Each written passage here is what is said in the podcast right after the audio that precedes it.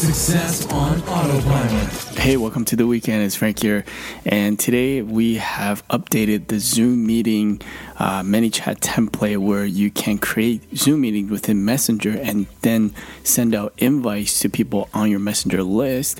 Uh, so that was the original template that we built out, which is a booster template in the template library that we have.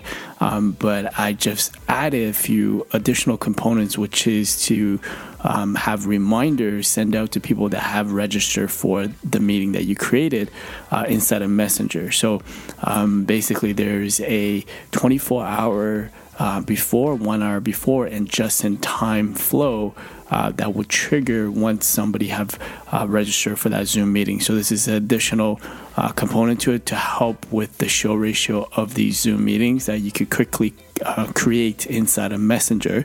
Um, there's a full tutorial on how to set everything up uh, below this flash briefing. I'll post that there. And if you want to get the template, uh, again, it's in the booster template section of the template library, which I'll post the link for the library below this as well.